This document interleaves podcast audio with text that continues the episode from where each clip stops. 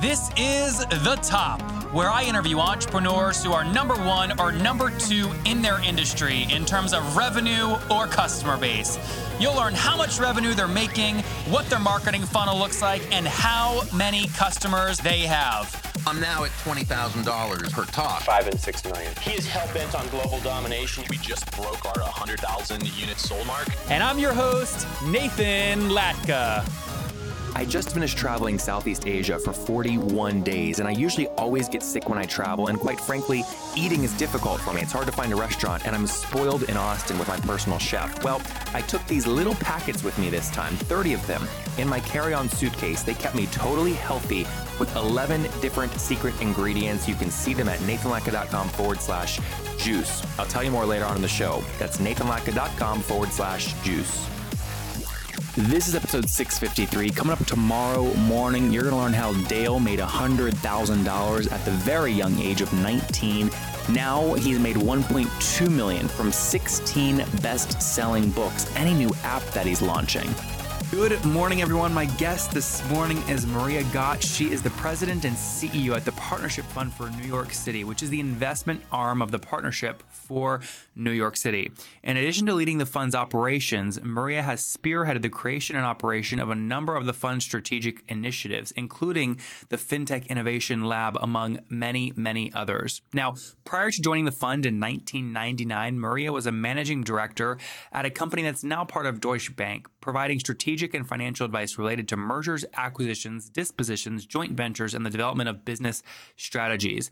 Before starting work there, Maria worked at LaSalle Partners in the New York area and for Merrill Lynch Capital Markets in both New York and London. She graduated with an MBA from Harvard Business School and a BA from Wellesley College. Maria, are you ready to take us to the top?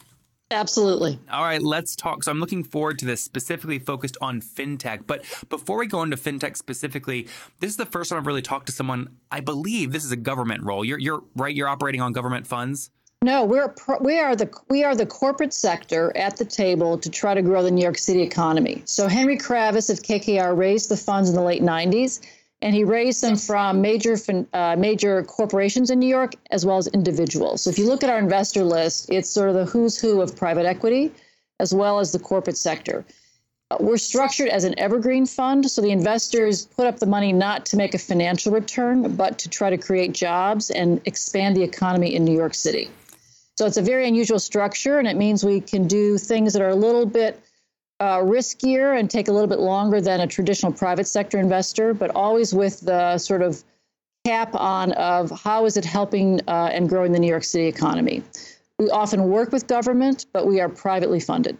Now, Maria, taking that down to an actual kind of business setup level, I mean, are you structured as a 501c3? Is this a write off for the investors or, or no?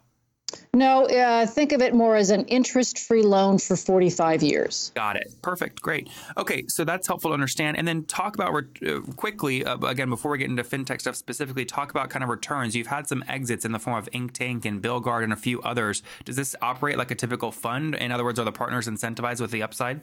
No. So all those gains uh, just came back to our fund and we are reinvesting them in people and other investments. I love that. So, we have the we have the investors' money for 45 years, and if we make returns, it comes back to us to fund new projects. And then give us the overview here quickly. What year did you launch this in, and how many portfolio companies do you have? Uh, so there, do you want to? Is this about the fund or the fintech lab? Just the fintech lab. So the fintech lab, we've had 39 graduates. Okay. Uh, we're going into our seventh year. So it is really an elite program where we take in between six and eight companies per year. Um, and I think what is different about this program versus the many other sort of 12 week accelerator or incubator programs out there is this is structured very much as a civic program where we have convened uh, sort of uniquely the market for uh, fintech companies that want to engage with, with large financial institutions.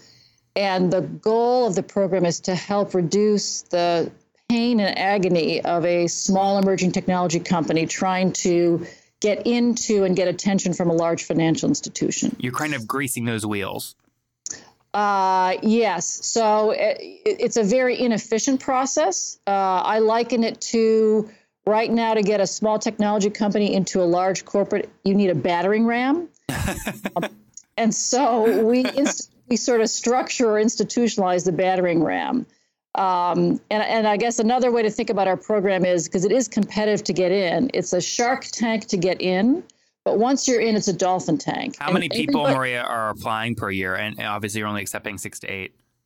So we get about 150, 160 applications. Got it. And and what when what does that mean getting in? I mean, are you putting money in for equity, or how's that work?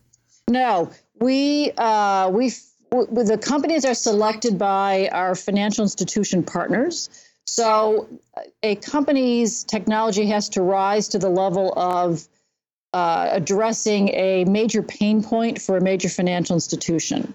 They select the class, and the key value proposition for the companies that get into the program is they get extraordinary access and attention during the 12 weeks from this group of 34 financial institutions. And for the financial institutions, it's potentially a low risk way to take kind of high risk ideas and startups and kind of see how they perform and potentially acquire them down the road.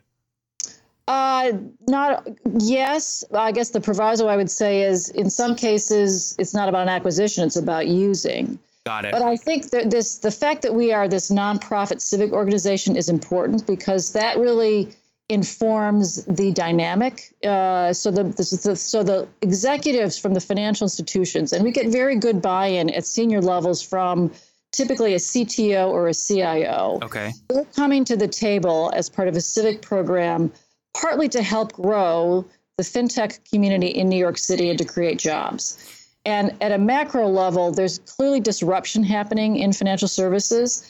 And we want both the people being disrupted and the disruptors in New York because, from an economic perspective, on a net net basis, the city wins if both are here and just and I want to talk more about like you know for example ForwardLane and how that maybe compares to a Wealthfront for bringing kind of high net worth investment advice down to everybody.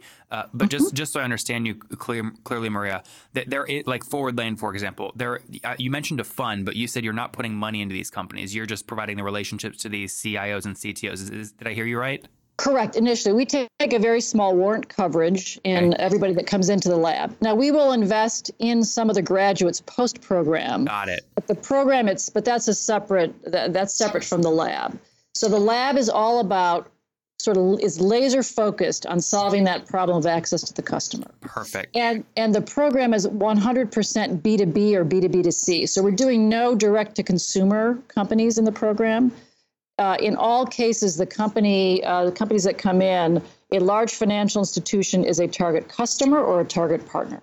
Got it. So let's dive into to one of these. So uh, I think uh, part of your 2016 class was ForwardLane. I got that correct, right? Yes. So for, okay, great. So help us understand, you know, some of the trends that you're seeing in this space specific to maybe insight you have access to that we don't, the rest of the world doesn't, because of your relationships with these CIOs and CTOs.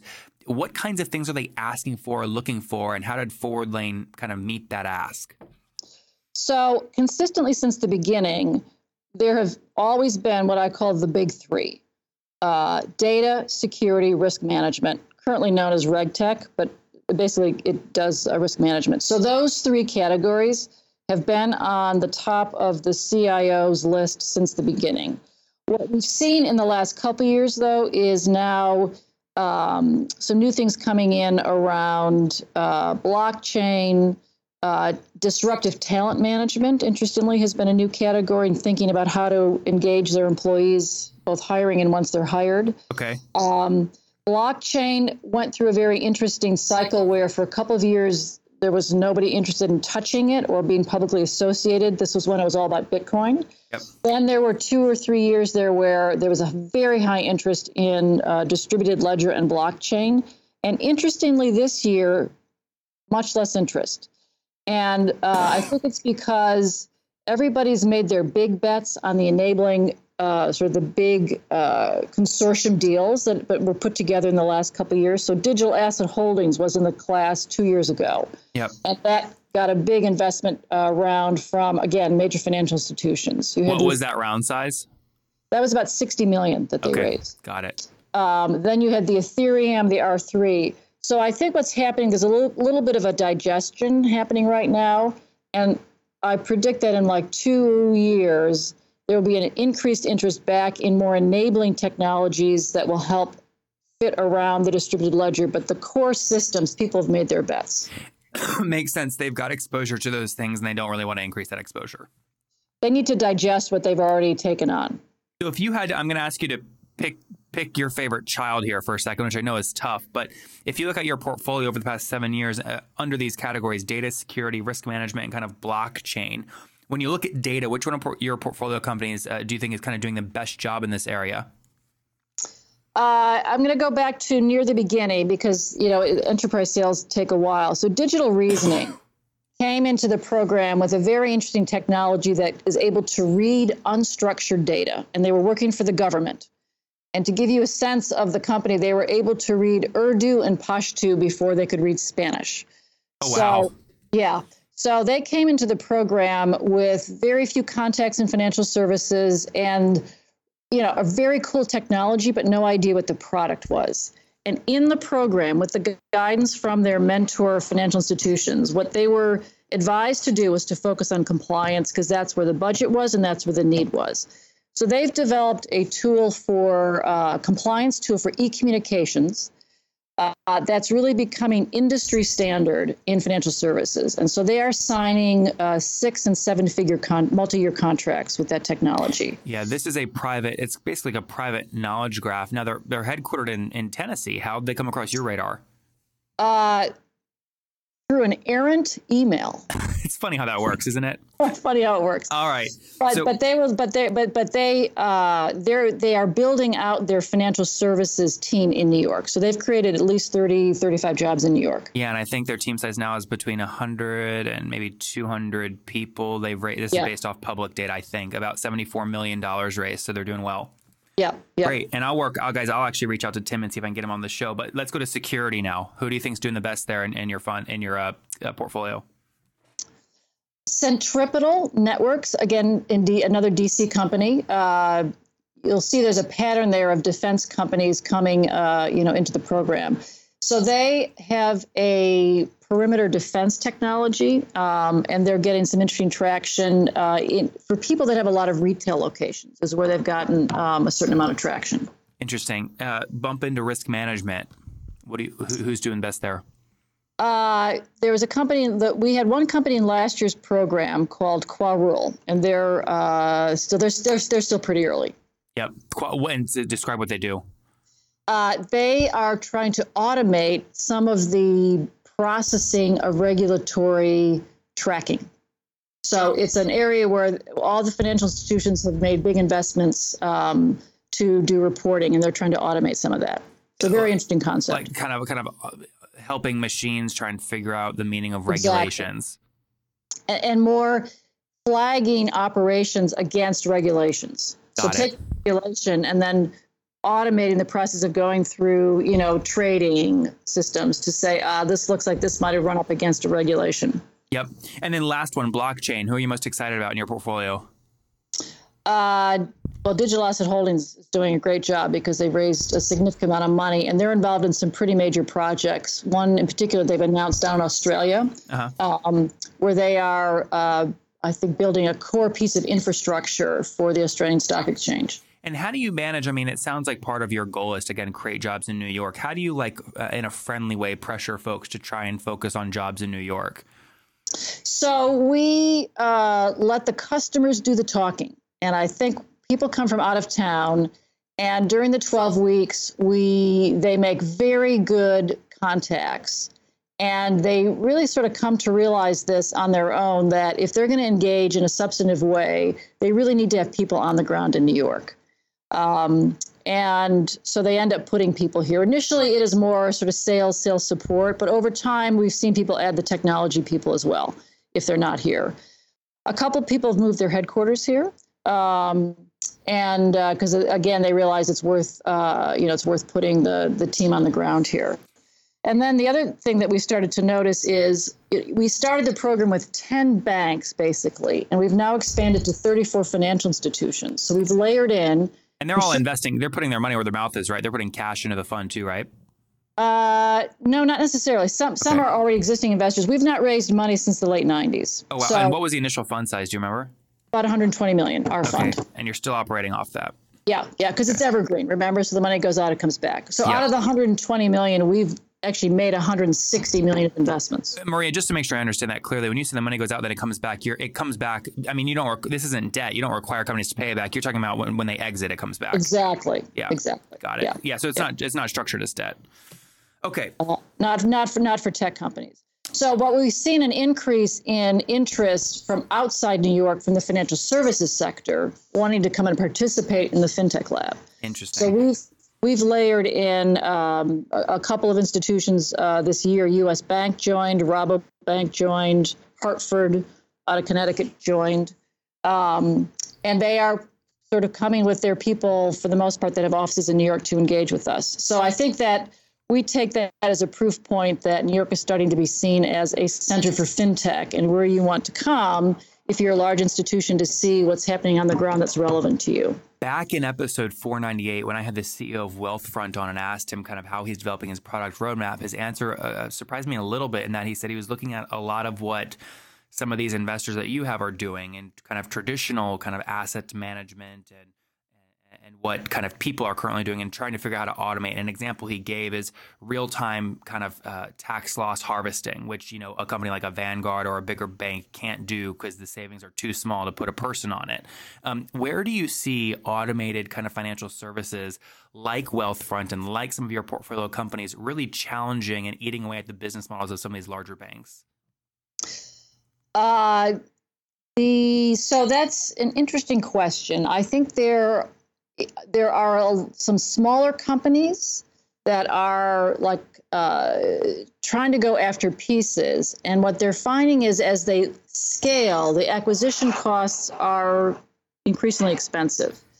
And I think what you're going to see as a trend is those are going to end up primarily either being partnered or acquired by the financial Can you give me? Can you name a specific company? like, like LearnVest is an exa- is a good example, right? So they came as a providing uh, financial literacy and education, um, and and it was filling a gap that the financial institutions were not providing, and they were acquired by Northwest Mutual Got it. a Makes couple of years ago.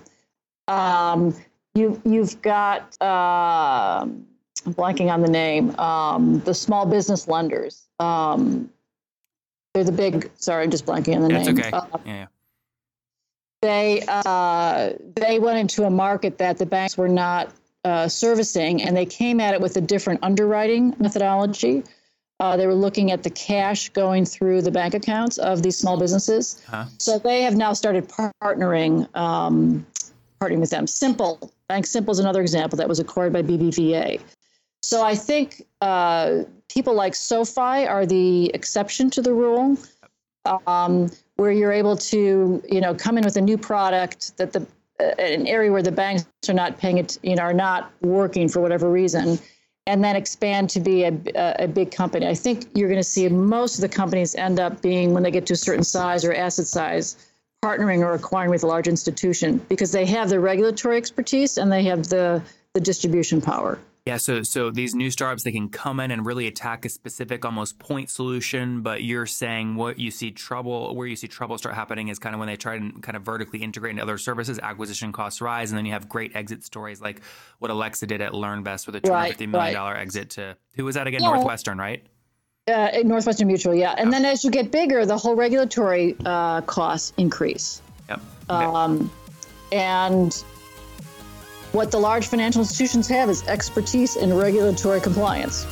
So, guys, I'm so glad to be back in Austin. I just got back from a major tour of Southeast Asia. Went to Sydney, Bangkok, Bali, and Japan. And, you know, I always get sick when I travel. And this particular trip, my gosh, 15 different airports, 20 different hotels. I mean, imagine flushing in airport bathrooms. I was- worried about germs and getting all the nutrition I need. I mean, finding a restaurant in Japan, difficult because nothing's in English. So it's hard enough to figure out the train system. But my point is, I had a guy named Drew Canole on the show who said, Nathan, if you're concerned about that, take these little green packets with you. You just mix them once per day with water. They'll keep you super healthy. You get all your nutrients and they'll keep you from getting sick. So I took them. And guys, they worked unbelievably well. I got no sickness, just mixed them with water once per day. They didn't make my water bottles all sticky. That's like nice. A lot of these mixers, they make them sticky. It was very clean and smooth took them once per day, never got sick. So they've got 11 superfoods, and they're perfect if you're not traveling, but you're just on the go from your office to work. So you can check them out at nathanlatka.com forward slash juice. That's nathanlatka.com forward slash juice. Well, top tribe, there you have it from Maria. Maria, let's wrap up here with the famous five. These are rapid fire questions. You ready? Yep. Number one, what's your favorite business book? Or just last book you read? Um, I'm reading a book on the Iranian negotiations with the U.S. around the treaty. What's it called? Do you know? It's by no, I don't remember the name. That's okay. I'll look it up. Um, number two, is there a CEO you're following or studying right now? Yeah, I think uh, Henry Kravis. Yep. Good, good answer. One of your investors, right? All right. Number uh, number three, is there a favorite online tool that you use uh, pretty frequently, whether it's for the fun, the business, or just your daily work? My Citi Bike app. Number uh, four, yes or no, do you get eight hours of sleep every night? Seven and a half. That's pretty good. And then last question, uh, uh, you have kids, married, single. What's your situation? Uh, seven nieces and nephews. Wow. Five godchildren. Holy mackerel. Okay, great. So, last question. Take us back, Maria, to your 20 year old self. What's one lesson that you wish she knew? Be bold, be bold, be bold.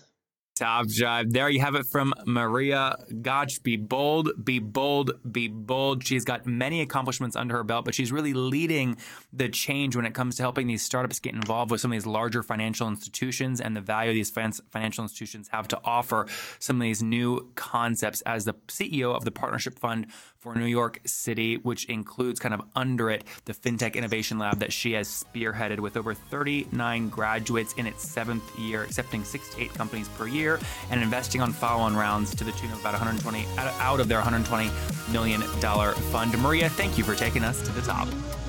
My pleasure. Nice talking with you. If you enjoyed Maria today, go back and listen to yesterday's episode with the SnapLogic CEO, where he announces he's raised $136 million, doing over $70 million in annual recurring revenue. And I ask him the obvious question Gaurav, when are you going public? It would mean the world to me if you guys got any value from this episode if you would go leave a review on iTunes right now and then subscribe. You know, I hustle like heck to get these episodes out every freaking day for you guys. And trust me, I love it. I would do it with no listeners, but boy, oh boy, it makes my day and it makes my team's day when we see great reviews and get your feedback. So thanks so much.